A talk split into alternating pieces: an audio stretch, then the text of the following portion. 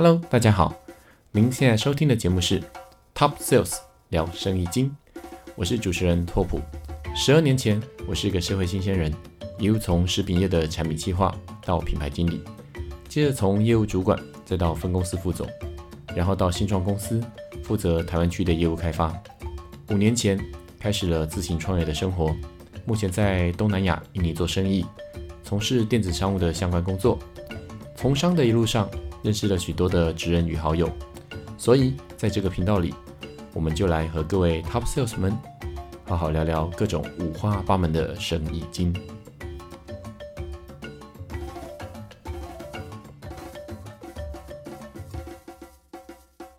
Hello，大家好，我是拓普哥。今天我们现场请到的是一位台湾的来自第一大跟第二大这两家公司，他都待过联盟行销的业务总监。好，那他是我一个好朋友，叫 Ariel。等一下呢，我们。会针对联盟行销这个大主题，之后还有所谓的自媒体跟流量池这几个题目，然后我们来做一些讨论。那我们今天很高兴能欢迎到 Ariel 总监来到我们现场。对，那因为这两家公司现在都还在，所以我们今天就先不公布是哪两家公司了。好，那等一下大家可以自己去从他的故事里面自己去推敲啊。如果很好奇的话。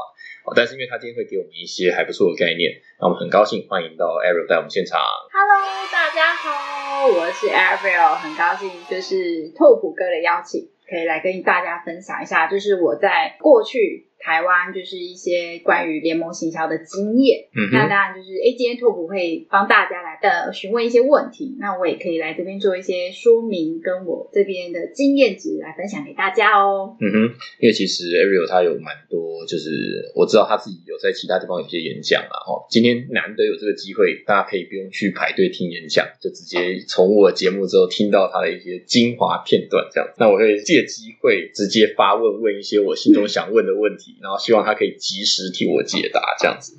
好，那我们刚刚前面讲到的，因为其实我相信，在这个电子商务这个已经快要成为一种传统产业了。那我们知道，在网络上面，可能就是在做呃宣传或者是销售等等的时候，我们都脱离不了所谓的媒体这件事情。然后，或者是我们讲到媒体，然后导成所谓的流量，甚至大家现在都在做所谓的自媒体，包括像是 YouTuber 或像是 Podcaster 之类的。对，那我也针对第一个。我们想要来聊天的题目，就是说他自己在这个产业里面观察到的，就是说，就是传统的媒体走向数位媒体，然后到发展自媒体这个过程。是的，就是呢，其实我一开始啊，嗯，求职开始走第一份工作，其实我就是先从啊数位广告，就是关键字广告那时代开始做。那那时候啊，其实数位媒体才刚开始要起步。嗯哼那。传统媒体那时候就是，比如说户外广告啊、公车广告啊，或是那时候，哎，大家还记得，就是你在做捷运的时候，还每天拿到就是做捷运的那个捷运报或是破报吗？嗯，其实这些都算是传统媒体。但是为什么传统媒体走向到一个数位阶段，就是因为精准行销。因为很多 marketing 的人都会就是或做低举头的人，他们就开始会研究说，我到底把这个预算花下去之后，到底我可以得到多少的成效呢？所以其其实后来从传统媒体慢慢走向数位媒体的时候，其实就是因为大家开始会在意、关心，说我的行销曝光慢慢走向就是数位，那数位就可以做追踪。所以我后来呢也做了关键字广告之后，会觉得说，哎，我是不是可以精准的投放？然后我可以可不可以是呃 retargeting 到这些我的那个想要就是投递的广告的群众？但是后来，哎，我就发现联盟行销很特别。联盟行销的话，它是用 action 计价。所以其实从传统媒体到数位媒体到发展现在的自媒体，你会发现到有个很大的重点是成效，嗯，revenue 或是 action，就是到底我做这件事情，它能不能得到帮助，他能不能得到效益，这也是其实大家会很想关心，就是比方是我做自媒体好了。第一，我要先知道我的流量，我的 traffic 从哪里来。那我的这个 traffic 流量来之后，我可以带给客户什么样的成效？那我觉得就是从嗯早期从广告计价来说，大家还记得雅虎首页早期是用 CPM（cost per impression），就是每千次曝光去计价。后来发展到关键字，我每点击一下 cost per click，嗯，就是这可以我每点一次还是多少元计价。最后，最后，诶，发展到联盟行销，它是用 cost per action，或是有些人会用 cost per lead，或是 cost per sale，、嗯就用 percentage 计价。嗯所以回归来再说，其实以现在的电子商务发展来说，大家都会去算 CPA。嗯比如说我投在 Facebook 广告，我投了一千块广告出去，结果哎只换来了一笔订单，嗯。所以我的 CPA 一笔订单是一千元呢，哇，嗯。真的很高。嗯。那有些人会开始用 cost per sale，sale、嗯。sale 的话用 percentage 去计价。嗯。比如说我每完成一笔订单，嗯。我的点击到进来下单之后，我最后花了就是订单的金额去乘一个百分比，这就是 CPS。嗯。那其实每一个产业啊，它最后就会回归到一个流量，我到底要赚取多少流量，换取一笔订单，或许换取一个我认为的有有效的价值的那个名单等等之类的。所以这就是其实你会发现到传统媒体走向数位，那接下来会发展到自媒体，为什么呢？大家有发现现在因为手机行动装置的关系，所以大家已经不再是哎一上班开电脑就是进雅虎首页了，不是的，现在开始大家每次在做捷运，你会观察到很多使用者行为，一拿起手机，第一个 A P P 点下去可能是 Line。嗯可能是 Facebook，嗯有的可能是 Instagram，嗯，等等之类。所以就是因为这些时间剥削了，就是大家在手机上的用户的嗯时、的时间跟流量，所以现在变成很多的入口网站跟传统媒体，它已经牵被社群网站给牵制住，或者是影响到很大。我懂。这跟其实以前我们在呃多以前啊，大概是呃零八年，哎，我们就直接推个十年前好了。我们一开始上班的可能那个 browser，我们的浏览器一打开，也许大家都是从雅虎到后来可能就是 Google 开始开始找东西，甚至我们那时候可能都还在用所谓雅虎的信箱，或者 MSN 的那个 MSA 的那个信箱，所以它是有点像是一个入口网站这样子。对，没错，那所以说，以前呢，从 Ariel 从一开始刚才讲到的是平面媒体，那等于是说传统媒体户外平面、户外墙面，或者是说捷运报这些东西，那那个其实就跟我们每天的习惯一样，以前可能早上在吃早餐在看报纸一样，到后来其实大家其实都数位化了，我们就不看报了，所以变成是哦，我们可能就打开电脑。因为那时候可能还没有所谓的 i，我记得大概 iPhone 四以前吧，哦，对对大应该大家都是用用 桌千年吧。桌机，然后之后再阅读所有的资讯之类的，昨天发生什么事情，对不对？那可是到后来呢，其实现在就是手机的这个 device 出来了之后呢，大家其实根本我不用进公司，我在捷运上我就已经开始读昨天发生的新闻，甚至你可以用手机就可以工作了。对，那我在读新闻的时候，因为我们会去订阅某几个，我觉得这几个记者或者这几个呃 KOL 或 KOC，就是应该说这几个意见领袖，他们写的东西还不错，所以我们就变成订阅他们东西，变成是他们每天在播报的东西，或是昨天发生的事情，我们就很快直接看到了。对，对，那就少掉了所谓的入口网站这件事情。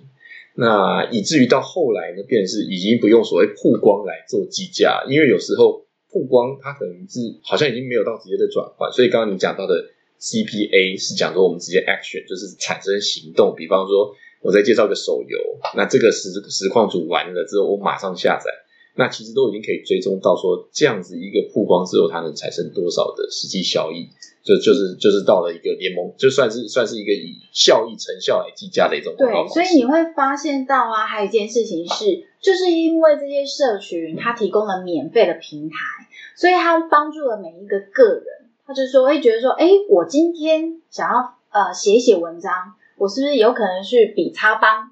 哦，就是注册一个呃 account，然后，注册对一个账号，我就可以开始去记录。对。有些人会觉得，哎，我喜欢从记录开始，或者我的兴趣是什么，开始会开始用写。没错没错，像像我喜欢访问，然后所以就变成就是这种声音就变成一种记录。其实最早的，你看整个发展会从写部落格，对。然后开始到现在大家经营粉丝团，，对。然后现在下一步现在是 YouTuber，、嗯。现在现在进阶到这 这两年很夯的 Podcast，嗯对，所以你会发现到很多的工具，其实当它是免费的时候，它很容易给每一个人的进入门槛很很低，嗯所以我今天如果我有一个兴趣，我可以去呃分享我的内容。那这个内容广告，我可以慢慢慢慢长期经营之后，我就会变成是一个媒体。嗯，我有我自己的呃粉丝，他追寻追踪我，他喜欢我，订阅我。嗯那我透过这些的追踪跟一些订阅，我可以产生到我额外的收入。嗯这就是自媒体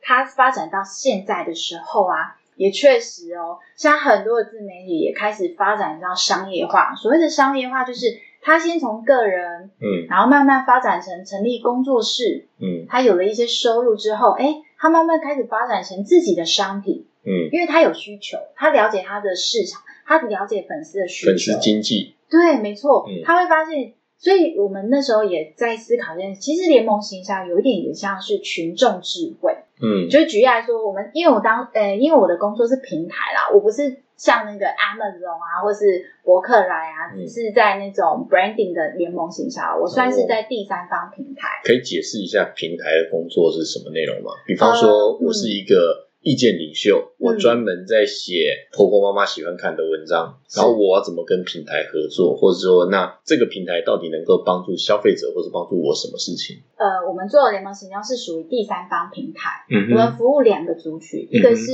广告广告客户，嗯哼，那或者是可以说是电子商务的品牌商。嗯，对，那另外一个我们服务的对象叫做呃，我们那时候是讲 publisher，它算是呃媒体渠道。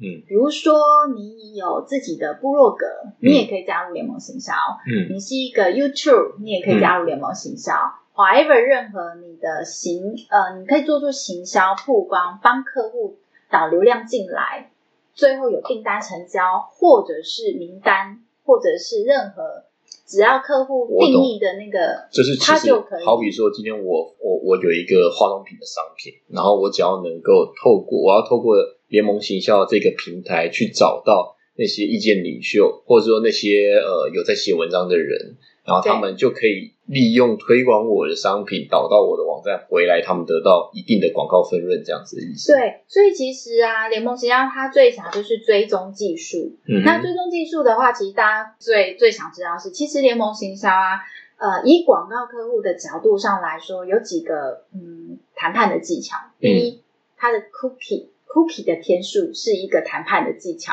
嗯第二，就是你怎么去计算这个呃成效的计价。嗯、举例来说好了，呃，信用卡公司他最想要什么？他最想要就是那个信用卡名单。对，因为你不可能去 action 到他实际办卡嘛，但是至少这个对信用卡公司来说，他会觉得如果有人愿意填写他那个完整的资料，嗯然后经过他的 call center 打电话填呃电话确认说他的资料是真实的，嗯他就算成交。嗯，那每一笔这样的那个 action 我们怎么计价？嗯有人出价是两百块，有人出价到一千块。嗯假设哎，拓普，我问你，如果你是一个布洛克，你要去推一个一笔名单有效是两百块呢，还是一千块呢？当然是一千块嘛。对，没错。所以那当然，它可能两百块跟一千块有分难度，所以这就是哦让就是、呃这些自媒体自己去选择。那平台的角色就是我很清楚的把跟客户对好，就是我每一笔的定义跟它的价格多少。然后这个平台有非常多非常多呃，就是看你要推哪一个商品，我懂，它可以有国内国有有点像是就是很多的解很多支线任务，然后我们这些所谓的意见领袖就上去找哦这些任务我来解，然后这些任务的赏金是多少？有点类似啦。对，然后它里面就有定义说你的任务你要完成哪些事情，这样。但是我要跟你说，我们那时候在做游戏 APP 下载，这个比较像奖励模式，哦，就是说你去帮我下载个 APP，我就给你一块钱美金。那有些人就是恶意下载嘛。但是你知道吗？其实，所以我才说广告商要很聪明，你要去算你的那个每个客户的 lifetime，你嗯要追踪到今天如果我透过这个媒体渠道，假设、嗯。呃跟联盟形象好合作，好处是它一次有好多的 KOL，好多的 blog，嗯。很多的媒体渠道，你可以针对每一个它的渠道的来源去慢慢的优化。就好比说，你自己在投 Google 的联播网广告好了，嗯这么多网站在曝光你的广告，哪一个它会告诉你哪一个渠道、哪个网站导进来的流量多少可以可多少，然后成立的订单多少。其实我会觉得，慢慢慢慢的，你要学习看数据这件事情。讲过头来，不是只有广告客户要，其实自媒体自己也要了解数据的重要性。嗯这个还蛮重要的哦。比如说粉丝团来说好了，我经营粉丝团，我每一个贴文的那个触及数有多少，点击数有多少，其实这都是客户会问的。嗯，那举例来说，YouTube，YouTube 就是看订阅数嗯跟每一次我的就是观看人数，这也很重要。嗯因为你会发现到我投入制作一支影片的成嗯本，可能每个人高高低低，有人是自己学自己剪，有人是现在已经有一种工作室嗯，专门我知道接那个一分钟多少钱这样子。对对对对，没错。我我已经有拿到今天你过报价，投，今，天你投入这个钱还是友情进去的时候，价这样子。对你一定会算出，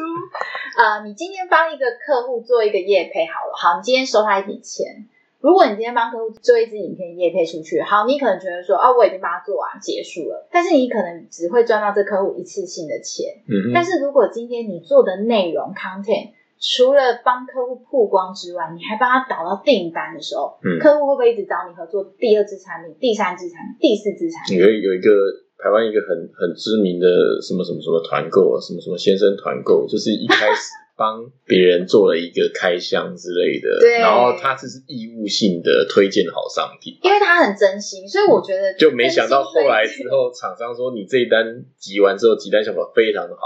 然后就要他再做一次。他说打死不做，因为他觉得太累了。结果厂商才跟他说，那那不然给你们点钱好了，然后他才这样子产生他现在的这种模式。对，没错，。对，那那算是一个业界大家都知道的故事。可是你讲到一个重点，其实啊，你会发现真心推荐这件事情很重要。因为大家信任这个东西嘛。对，其实你慢慢在这做自媒体啊，嗯大家也不想拿石头去砸自己的脚。今天这东西不好，你还硬推荐推荐它，然后你粉丝买了之后那个感受不好，对是不是砸自己的脚？是这样没有错，对，但是有时候这种流量，它其实因为像我在印尼发生蛮多次，我们找这种意见领袖，他们其实网红啊网红或是在 KOL，Instagram 这种，嗯可能就是粉丝有十万、二十万、五十万、一百万这种都有。嗯，对啊，那那我发现其实这为什么在印尼不太好做，我还还在努力做这一块，原因是因为他们比较想拿了钱曝光，就这样子，他们不不想要谈到分润这件事，甚至不想要谈到交易，嗯，因为这跟他们他们还没有变成一个他们主要的工作。因为他们还没有找到自己能够带动订单的方法。对但是曝光呢，因为他的粉丝数太多，两百万粉，一整天都在曝光，反正有的有互动，有的没互动，厂商就会捧钱来。对，那那你要我还要去跟客户解释商品的内容，哦还要去收订单太麻烦。嗯可是我躺着赚钱太快，嗯而且这边讲一个很好玩、诶很好笑的一个最近我才发生的一个例子。呃，我就找了一个印尼的网红，然后也不是很大的网红，在印尼算是就是小很小咖，大概四五十万人，哇，四五十万人很小小咖，很小咖，印尼有千万人，四五十万人的在台湾的不得了了。对，然后我看互动水还 OK，、嗯然后也是美美的一个，我卖一些女生的东西，我就请她推推广。嗯，然后呢，我们那时候用互惠，就是纯交换那种方式。哦，你送他商品，对，但是问题他一开始就给我报价，他给我的报价呢，大概是我印象中他给我一个报约价台币多少？八条，印尼的印尼的单位，呃，八条大概是他们一般人上班族两倍两倍上班族的薪水。OK，对，大概是一张贴文，大概就是一万六左右。OK，那我就觉得有点太贵了，所以我就觉得说，嗯，算了，因为其实四五十万的很多啦。那在印尼找找很很好找，互惠应该有的谈。嗯，结果我就说，嗯，好吧，那就是下次我们再找机会合作。结果好玩的是，他隔天说，那不然你给我商品，我直接泼好了。结果。这你你知道这个差别？那差差别就是说，呃，原本你昨天跟我说你要给我拿一万六，然后我是连杀价都不杀价，我说那不然我再找别人好了。就隔天他直接说，那不然你商品给我，直接帮你播。我说嗯，原来是落差原来对这个落差真的很大，然后觉得说哇，所以说其实如果我今天是一个国际企业，我只要那边砸品牌，说真的，一万六不算多，嗯，我可能可以花好几个一万六在那我觉得这个。情况可能在台湾有点困难，因为台湾的自媒体已经开始慢慢慢的流量已经超越了一些部分早期。呃，Alisa，我讲一下 Alisa，Alisa 是那个呃，就是美呃国外的一个，就是专门在统计网有站像网红。雷达那种对，对对对对排名哦。你会慢慢发现到以前啊，好早期哦，是啊，如果讲雅虎首页，就类似那种的入口或是流量的媒体，已经慢慢的被自媒体给干掉，而且成效差很差很多。你知道我以前曾经买过雅虎首页，然后一个广告加七天的电新闻轮播，我还记得那时候报价是多少钱，你知道吗？七十万呃，差不多啊。一个首页 banner 再加七天的新闻轮播，七十万。但就是当时的投入，其实你的订单量一定是觉得哎可以划算。没有，完全不划算。如果说要看成效、要看转换率的话，我觉得是完全不划算。所以我很庆幸我当时是一家非常大的公司，然后之后，但是所有像我当时待过这样子的事情公司都是这样在烧钱。没错，对那个时候是这样。那所以我才讲说，其实像东南亚这种地方有很大的网红的价格的价差，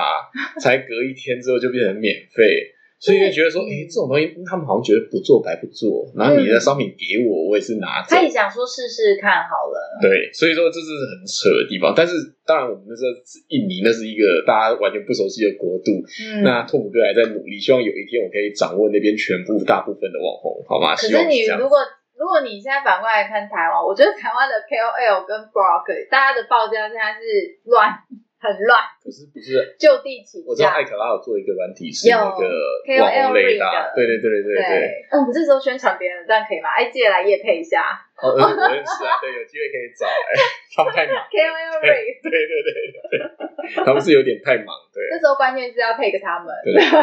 马来马来西亚做的很好，对这个很适合那个啦，就是广告商，他们如果透过报告，其实比较容易，因为其实人太多，你不知道这样子讲好了，其实因为我刚刚讲到像东南亚、印尼的例子，台湾的厂商有东西要进那边，他根本无从知道报价起。对而且呢，说真的，也要有像我我在印尼实际上试过，到底一百万粉的效果好，两百万粉的效果好，还是四五十万粉的精准的效果好，哪一种好？其实说真的，现在还没有一个实际成效出来。其实你讲到一个啊，为什么其实在一个新新国家，你不知道要怎么开始打这个市场的对时候，其实从台湾以外来看，当这个国家的呃行销的方式很多，或者是它的地域很广，或者是它的人口数已经超越台湾好几倍的时候，嗯，这时候联盟行销的平第三方平台，它就会发现它是一个很好、很有很好的行销的方式，因为它是成交计价，对对，它是成第一，它是成交计价；第二，可以透过第三方的联盟行销平台去，他先透过这样的成交计价的方式，然后你可以撒出去给他们现在合作的这些的 publisher，就是嗯联盟伙伙伴。那在他这些投资联盟伙伴之后，你可以去看说，哎，在这个市场里面是不是真的有机会可以让你有 action？那不一定是渠道不好，第二是你可以慢慢去优化，比如说你做电子商务，你可能就要优化你的网站，是不是？哎，大家进来的流量这样，哎，怎么大家都没人买？是价格不对吗？商品组合不对吗？还是我的网站的那个不够流畅？或者是哎，如果你今天是做那个服务性质的，那你就可以从有没有流量进来，然后大家停留的时间多久？对对对，跳出去，对你都是可以从这些数据慢慢去先把自己的 landing page 啊，或者是呃你的那个 action 的页面啊调整。其实你要你要做到这一块，你必须等于说你在说你自己的网站里面要签那个 Google Analysis 的那个其实都要，包含你的追踪机制。其实，如果你跟第三方的联联盟盟行销平台台合作，他也会给你扣嘛，对它会帮你去追踪每个点进点击进来的 IP，嗯，然后时间点，然后你都可以观察停留时间。就是其实我觉得，他会看说你大概这个消费者在网页的浏览的动向，然后就哪里跑掉了，还有广告素材啊，像如果你自己真的会会抄 Facebook、Google，你都会知道说，哦，今天用这个素材打这个是打这个印尼人，好，假如就是印尼印尼市场好，哎、他们不买单，那我赶快要换，那个反应要快。所以嗯其实为什么从传统跳到数位，再跳到自媒体，你会发现到说你在找自媒体的时候，你也需要找到一个对的人。对，如果说你今天卖美妆，你找一个。诶也许啊，恶搞方式嗯可以带来反效果，也不错的成绩。但是你也会想要去找一个商品跟你的自媒体的这个 KOL 或是这个 blog，它、嗯或者是这个 IG 的网红，他是可以 match 的，嗯，所以它就会让让你采还是成效。其实你刚刚讲到是这种人口比较多的国家，我们要进一个新兴市场，所以可能就会有说需要像是网红雷达这样子的工具，或者说像是联盟行销这样子的工具。合作，对对对对对，像可能你的花费会稍微安全一点，不会一开始就爆对，掉你。就不会马上就把钱砸去曝光。但是很好玩的是，那所以这些平台他们一开始会跟你收一个基本的算是服务费，嗯，还是要说是一个看每个签合国家约的？对啊，如果以中国市场来，说中国啊，像我们这种第三方联盟行销平台，大概有两千多家。嗯哼，哇，你光每个谈下来，然后每一家呢，他可能有人是收开办费，嗯就是啊，或者是呃年费，嗯或者是哎有的是纯抽成也有，嗯所以你可以自己去筛选。那像东南亚国家也有很多，东南亚、其实这新加坡这有点像怎么说？就是说我把我的利润里面，可能我抽美妆品，我抽个五十趴或三十趴好了，嗯。然后拿出来，然后之后可能给直播主分个二十趴，然后平台拿个十趴这样子。对你初期在新创市场，你可以先用高利润，比如说每笔订单我让你抽三十趴，嗯，哇塞，那一定是这时候就很多人想说来来帮你踹你的广告，来帮你踹你的 landing page，来帮你踹你的网站，那你就可以透过这些数据去优化。这个东西回过头来讲哦，为什么这些 KOL 他们需要这个东西，是因为他们也需要收入啊。没错，其实我记得你有一篇呃，你之前有个演讲的内容里面有讲到自媒体怎么样转成收入的几种形式，这个东西你其实有分析过这件事情。有，其实有好几好几种的。第一，如果说一般最常见的都是呃商品的曝光，就是我帮你写一篇文章嗯多少元计价，嗯如果你是 blog 的话，嗯多少元计价？那有些人会卖卖自己的版位，比如说他会把他的呃侧边栏位，他可能会买一些广告。懂。等最最基本的就是写手图文的对，工本费这样子的概念啦再加上名气乘以多少倍对，这样。然后有些人是用粉丝团，我帮你 PO 一篇计价。对，那粉丝团就很多很多，就比如说我帮你置顶啊，嗯然后我帮你那个呃停留多少时间啊，嗯。然后我可以帮你做什么叭叭叭，就是也有就是用这个计价。那当然，如果以 YouTuber 来说，他就是会用影片，我帮你做一支影片的多少那又有制作费，制作费就像以前的对。写写文章的稿嗯费这样子的意思。其实你会发现到，除了这个稿费之外，还有啦，就是如果说你的内容写的不错，你有机会收到是比如说呃版权授权费，嗯，对，这个通常是写文章或者是拍照，呃、嗯。对，我需要你的图。对，你会看艺人，艺人为什么肖像？嗯，我今天授权你，我代言你，我肖像权授权你，这个我就是叫授权费。那有些人叫代言费，那我觉得是每个看。那其实讲回来，还有叫业配抽成。其实你会发现到现在很多自媒体也开始慢慢接受到可以抽成分润，比如说我嗯业配加抽成，嗯，或是我开团，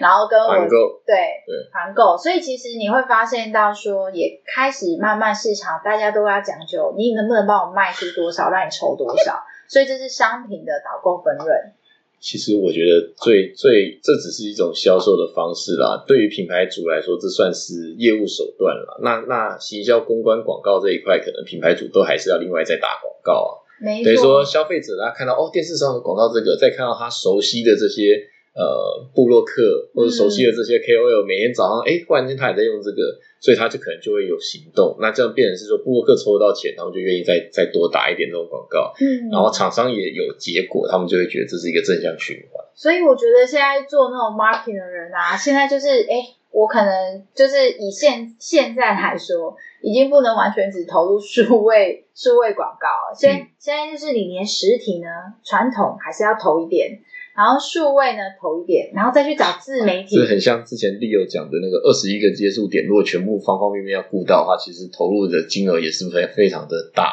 其实没错，可是其实很早台台湾就是一个一个阶段一个阶段的发展。嗯从最早期，哎，可能公车广告哎就蛮有效了。嗯，但是你后来进阶到，哎，你要投 Google 买关键字，而且开始越来越多人买的时候，哎，这市场已经竞争到下一个阶段，就开始有 Google 写文章。哎，我发现这样子写一篇文章，哎，成效也不错。诶，现在大家都来做，所以现在的 p o c k e t 没，我觉得这两年 对。拓普也加入了，我觉得对哦 p o c k e t 也是一个新的一个媒体的媒对对对介，对对对，因为它就是传传传输我的知识给大，家。不过我这边完全没有收业费费，所以其实大家可以赶快来找 我录节目。对，我纯粹只是做好玩的。没错，我们是友情赞助，也对来分乐于分享给大家，因为我们觉得我们有一些自己的专业，嗯那我觉得哎也当成一个兴趣，那真心去跟大家分享说，如果今天可以帮助到人的话，我们都会觉得很开心。对对，避免大家花错钱这样。像我自己之前访问过 Alex，他是讲过，他是说，他也是我一个好朋友了，他是说，如果可以避免大家走一些冤枉路的话，其实实际上是还不错的。没错，其实大家还是你看台湾人还是很有爱。对，因为其实 呃，怎么讲呢？我们也看到业界非常多的投错钱的一些朋友，对，让我们觉得说，嗯，那些当做缴学费啦，对。但是我自己也花过很多冤枉钱啊。坦白说，因为做生意本来就是会想各种不同的曝光方式嘛。对，没错。对啊，那当然也不能说是花错，也可能是。表现的手法不好，或是你的价格定位错误，都其实有很多，还是很多观点，所以我最后还是要回归数据啦。我们看数据来做优化。其实联盟行销啊，不见得说它不是美效，而是你懂不懂去玩它，跟你懂不懂去利用这个平台，跟利用这个方行销方式来帮你获得价值。嗯，对，我觉得数据很重要。其实包括像是说，我们同样一个品相，随便讲好了，美容保、美容美妆品。在联盟行销，他们就相当敢开价哦，真的那个分润条件之惊人，哎，不要说联盟行销，连电视购卖最好的都是高利润产品。对，就意思是说，今天我是一个带货主而已哦，就是他其实很敢开价，所以如果说你们自己本身是一个网红，你们自己有办法到联盟行销的后台去看的话，其实基本上。有的东西就是你只要能卖一组，他可能会切一半的利润给你。不过你会发现到说，其实最近的市场团妈，嗯，够不够多？很多很多啊！但是因为团妈的价格分润结构很诡异啊。你知道我现在团妈现在呃，这个发展真的很特别。对，你可以稍微讲一下团妈你的观察。呃。我认为是这样子，就是团妈现在很特别，有几种类型，就有有一些专门的公司专门供货给团妈，他就帮团妈只要负责经营他自己的社团，对，经营自己的那个 line，对，然后经营可能自己的，反正华 ever 任何的，只要你有一个群众，一个一群，不管你是地方妈妈或是哪里社区哈，嗯，我反正你是我是台北人，我是中和人，我是永和人那种都可以，你只要有。群聚的力量，然后你抛一个哎商品，然后说哎这个很便宜哦，多少钱？哎，你能够群聚这些人去带带带出销售的话，基本上有非常多公司现在是专门供货给团妈，然后有一点些微的价差。那可能有些妈妈就觉得，哎，这样好便宜哦，比我去哪里摸摸比呀，好便宜，我就我就直接跟他买了。买来买久，哎，他就变成一个就是很厉害，像李长角色，就是哎，我今天在报好刊给大家。所以团妈其实你会发现衍生几个，就是有一些公司专门服务团妈，那他负责供货，那他就会去帮很多厂商谈说，哎，我手上有几百个团妈的窗口，你商你商品给我。啊！你要给我多少利润？就是突然想到，我好像前几天聊到某一家现在正在急起直追的电商平台，是养了非常多团。是哦，所以你会发现这些公司，它就是在服务团妈，但现在也团妈也很厉害，他会自己去跳过那个公司，直接跟他说：“哎，那个某某某某品牌，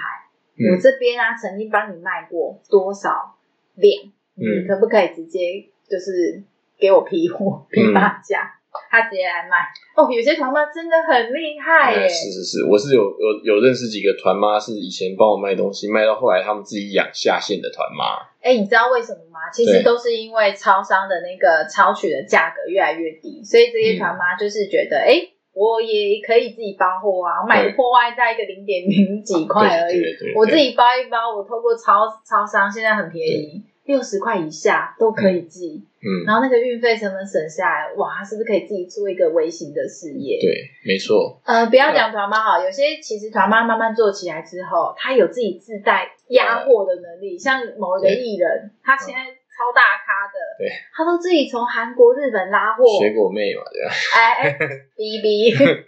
没有，他都带货，所以其实团妈慢慢是其实我觉得这是一个专业，因为因为你要有这种商业眼光。讲到最后了，我们在商业模式上，其实一开始我是不不压量的，直接靠我的人脉带货。是到后来我能做喊量，甚至我能做独家，嗯，我能做也是品牌代理这样的概念。只要能卖，其实实际上对于你说韩国、日本那些品牌，他觉得说，那我直接投资你就好，我也不要把货放的到处乱我的价盘。没错，对啊，那那这就是说，因为大家其实在一个资讯的呃，现在其实资讯很透明。对啊，那你自己带得到的货，无非是因为你已经有流量，所以你拿到比较大的量体，你才能这样子做。不然其实别人也会去跑单帮嘛。对啊，但是因为就是到回归到说结账方式跟量价关系不一样，当我有现金流，所以他还算是非常有商业头脑的一个。嗯，我觉得他很厉害。第一是他也是很认真，我觉得。其实，因为他自己本身会去从他的日常生活中找到痛点。第一，他的身份，对他本身就是一个妈妈嘛，对，所以他妈妈，你看他一次带那么多小孩，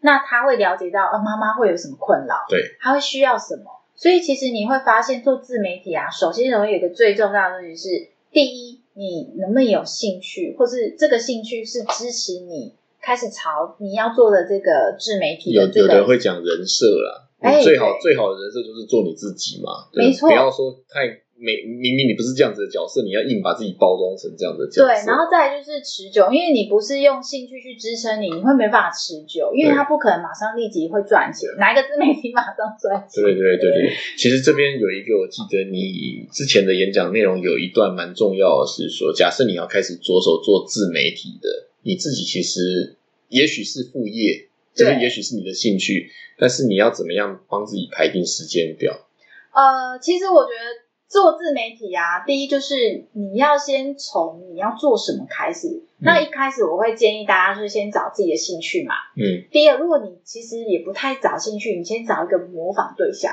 你刚刚讲的，比如说卖电器很厉害的，嗯你可以去看他是怎么样卖。嗯其实坦白说，他就会是你会发现他会玩这个东西玩很深入，嗯他去做分享，还会去做比较。嗯嗯嗯，对，那为还有就是就是他现在卖的东西绝对是比较热门，或是现在你需要的。对，你绝对不要去哎，现在天气开变凉，然后你在这边吃一些那个减肥的东西。现在大家不太想减肥，因为冬天了，穿衣服穿比较厚，大家不会穿比基尼，也不会穿短袖，对对对对对所以你就是要在对的时间点推对的内容给大家。嗯，所以其实你会发现到说你如果一开现在你就要写一堆 iPhone 十二的测评，哎对，但是你要善用工具。我昨天才跟我们家那个小编在讨论，其实除了 iPhone 十二之外，还有一个很热门，就叫 iPhone 十一。嗯为什么？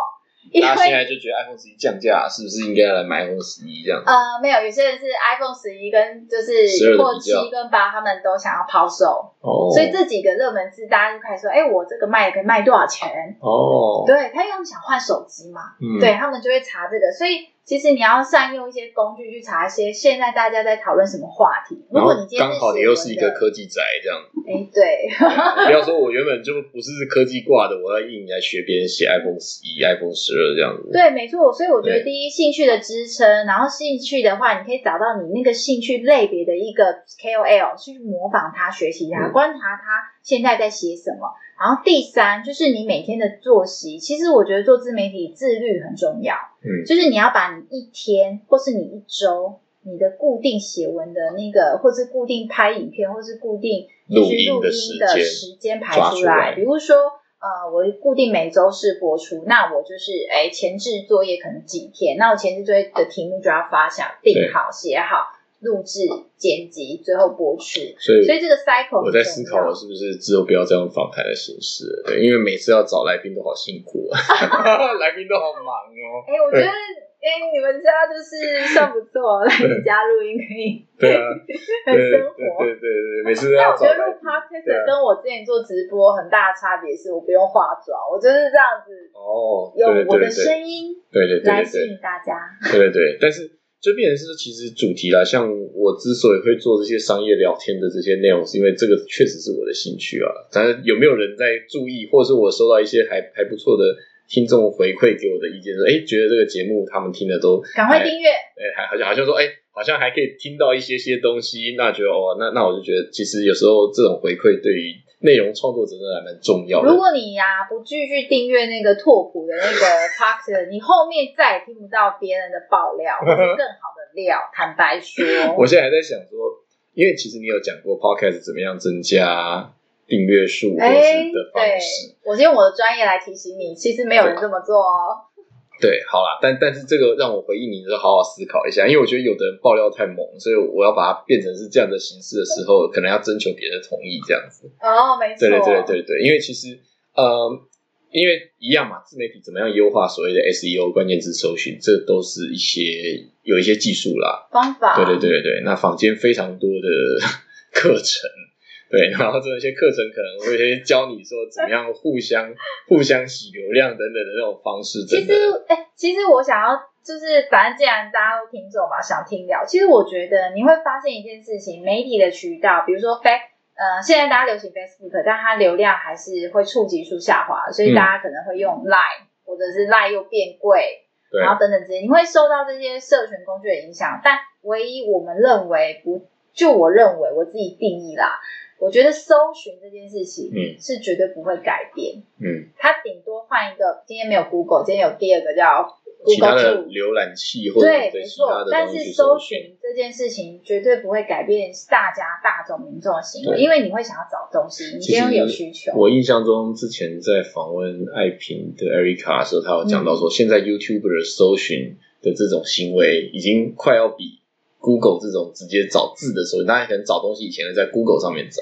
但是现在很多都打 YouTube 直接 YouTube 上面直接找他要找的关键字可。是没错，但是我发现 YouTube 的影片，它如果它在简介里，其实这时候也可以。你如果你是做 YouTube 的、嗯我是蛮建议你啊，你其实你这个 YouTube 的内容啊，其实不妨就是逐字稿打在你的简介，因为会影响到说这个人他愿不愿意听你哦直接看。因为今天我用关键字搜对，但不见得它是比对到一个对的内容给我。嗯可是如果我今天把我内容打出来，哎，你的那个 keyword 关键字刚好提到我想看，他就会耐心去看你，对对，看你这很好玩。如果果把逐字稿打完，谁还要听呢？对不对？看一看就结束了。哎，没有，这要看你的内容跟呈现。如果你只是文字带到的话，其实坦白说，他还是会想看你的、哦，你的内容、你的照片、你现在体验的分享了解的一个分。对你只是文字把它描述出来，但是我觉得逐字稿还是有分啦，因为纯文字还是无法想象。嗯你还是要透过影像。嗯可是你现在用听声音，你可能也是会觉得说，啊、我听，但是我是觉得。podcast 比较多时间是我在通勤，或者我在做菜，或者我在做其他家事的时候，我就是放着听这样子。没错，所以不能用 Pocket 来做开箱，哦切记内容很重要。嗯嗯，你用内容做出你要比对这个社群功。我举例，我很常跟那个一些人分享说，如果你这支影片很长的话，就不要在 Facebook 放，你应该是剪一个叫做短版的，嗯，对，透过 Facebook 帮你导流量到你的 YouTube 去，你才会有增加你的订阅数，或者个就是你观看我人数。常有一个问题哦，IG 也会贴动态，也会贴影像，然后 YouTube 也会贴动态，这几个呃，应该说是呃，Facebook 也会贴动态，对，然后我就发现所有的这种媒自媒体、社群媒体都会趋向一个越来功能越来越同质性，甚至像虾皮，像现在也有动态，也有也有 po 文。对呀、那那那好，我们就简单讲，Facebook 的放的规则或是 IG 放的规则有没有什么差别？嗯，比方说我们一我觉得要看使用者，因为毕竟 IG 的使用者目前已知已知知道的话是偏年轻大众，年轻人，所以他们滑图，他们对图的视觉很重要。对，还有你的影片不可能太长，除非你前前置是很吸或者睛。甚至像抖 TikTok 对，个抖音它就像 T 对对 TikTok 的概概念很像，所以它就是大家滑很快，滑很快。可是 Facebook 比较不会，Facebook 嗯目前使使用的受众还是开始诶有年长的趋势。这是非常年长吧？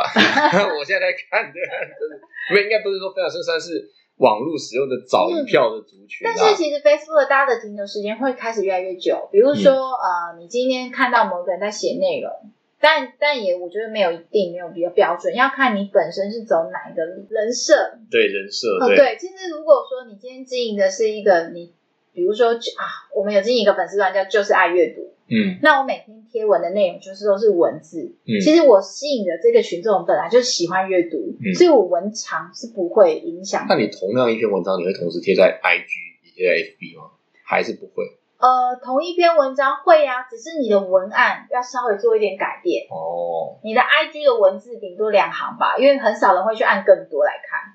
嗯但是如果 Facebook 通常三行，按嗯，按更多，所以其实它的行行显示的第一哦我排不同。对，所以我通常你要把重点放在第一行跟第二行，吸引那个按更多，就看你全部的内容。啊，了解了解，原来还有这种，对，就是我真的发现我太老了，甚至我那个抖音也是最近才开始使用抖音这样子，对啊，哎发现好像抖音这种东西好像不用，好像也不行，对啊，也没有，我们就让年轻人去用就好了。像我那个才十岁的侄子哦，每天跳抖音，好厉害哦！啊，可是你就觉得你在使用行销工具的时候，就像是应该是我们在聊到数位转型那一集的时候有提到，就是说，